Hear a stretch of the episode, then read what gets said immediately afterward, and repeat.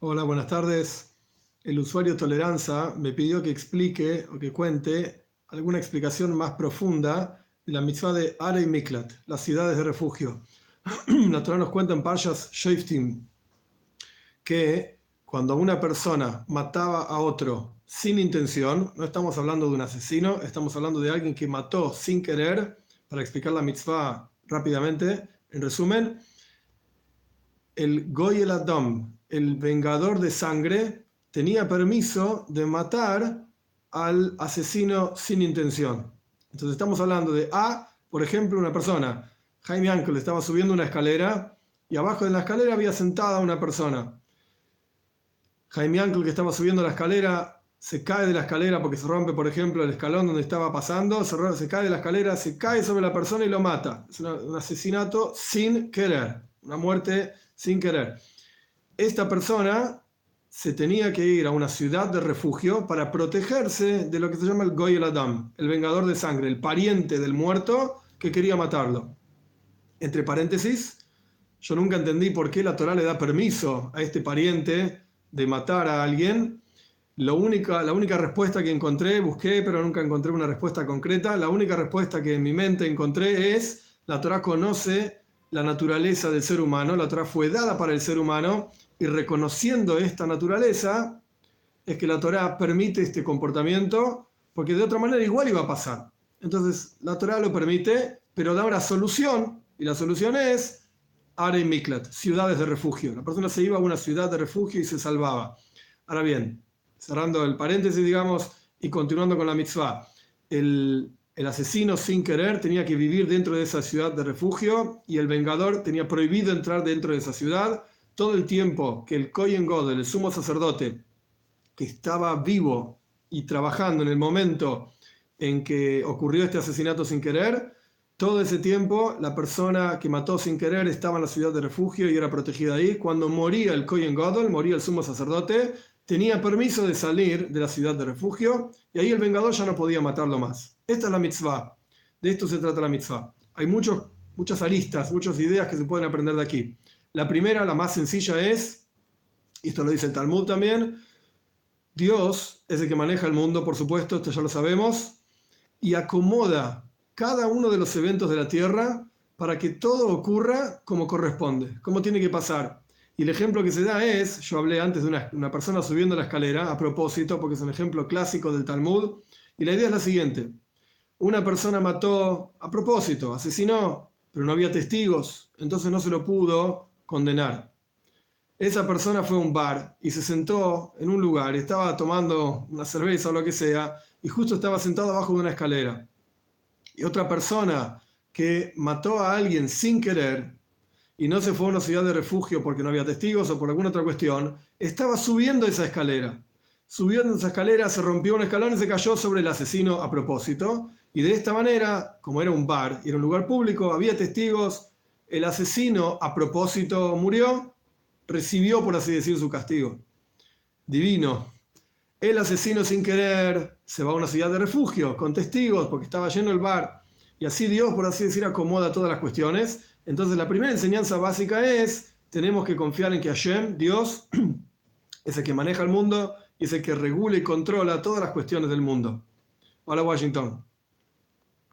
Amén. Muchas gracias. Este es el primer paso. El segundo paso, el Sefer Yetzira, un libro que no está claro quién lo escribió. Hay quienes dicen que lo escribió el primer hombre, quienes dicen que lo escribió Abraham Avino. Es un libro de Kabbalah, según una, una forma de entenderlo. Hay otras formas también. El Sefer Yetzira explica que hay tres dimensiones en las cuales uno puede entender todas las cosas. Oilom, Shana y Nefesh. Oilom es el espacio. Shana es el tiempo. Y Nefesh es el nivel espiritual. En términos del espacio, yo ya expliqué, las ciudades de refugio servían como un espacio, un, lugar literalmente de refugio para la persona que mató sin querer. Esto es Oilom, el espacio. Shana, en el tiempo.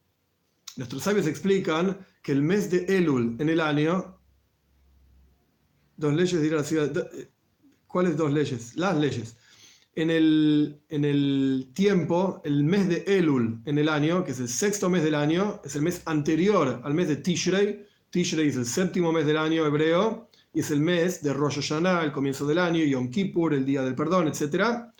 El mes de Elul es un mes de balance y es un mes en el cual la persona se refugia en el tiempo, es un tiempo que Dios nos da, son 29 días que Dios nos da para que encontremos refugio en nuestro propio interior y busquemos qué ocurrió con nuestros pensamientos, nuestras palabras, nuestras acciones a lo largo de todo el año transcurrido para corregirlos, para tomar resoluciones positivas para el año siguiente, que está a punto de empezar en el mes de Tishrei, en el séptimo mes del año, eh, para corregirlos y, y, seguir, continuar creciendo personalmente. Este es el mes de Elul. En el tiempo, el refugio es el mes de Elul, es el tiempo de Elul, un tiempo de balance. Como todo buen negociante uno sabe, eh, yo no soy negociante, pero todos los negociantes saben que tienen que hacer un balance de la mercancía que tienen. Correcto, correcto. Esto, este es el ejemplo Washington que yo estaba diciendo. El que está abajo de la escalera es el que mató a propósito con conocimiento. El que estaba subiendo por la escalera es el que mató sin querer. Y bueno, uno termina cayendo encima del otro. Eh, todo comerciante sabe, de vuelta yo no soy comerciante, mis padres no eran comerciantes, pero bueno, esto es algo conocido, que tiene que hacer un balance de lo que tiene, de la mercancía que tiene. Y solamente a partir del balance, el comerciante sabe cuánto hay que comprar, cuánto vendió, cuánto ganó, qué, en dónde tiene que incrementar, digamos, hacer crecer su negocio. Eh, este es el mes de Elul, este es en el tiempo. Ahora, en el alma es la toira. Nuestros sabios dicen en el Talmud, Dibre y Toira Koiltin, las palabras de la Torá refugian a la persona.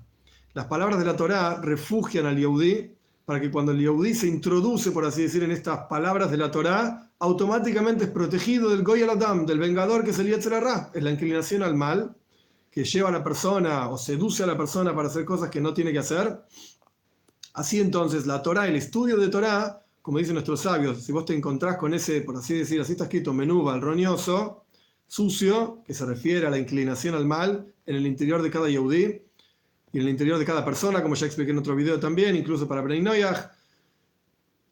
La inclinación al mal es la que lleva a la persona, seduce a hacer transgresiones y uno se puede proteger de esta inclinación al mal a través del estudio de la Torah. Te encontraste con este sucio, dice el Talmud, llévalo al Beis Hamedrash, a la casa de estudios.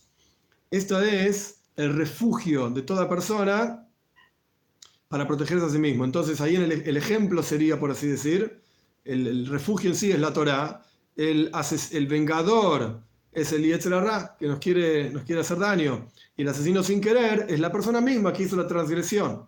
Porque en la mayoría de los casos uno transgrede las palabras de Dios sin voluntad de hacerlo en la práctica. Eh, entonces así funcionaría, por así decir, Are y Miklat.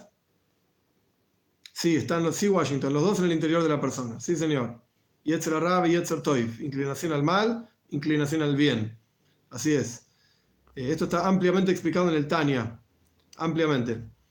Entonces, estas son las tres, digamos, dimensiones de la, de la idea de Are Miklat, las ciudades de refugio, o porque vemos la providencia divina, Ashgaha Protis, se dice en hebreo, o porque en el, en el espacio, en un lugar en donde se iba el asesino sin querer, o porque en el tiempo es un momento en el cual uno se refugia en sí mismo, ese tiempo es un refugio para hacer un balance, o en el alma, digamos, espiritualmente hablando, o la eternal espiritualmente hablando, la persona se refugia en el estudio de Torah.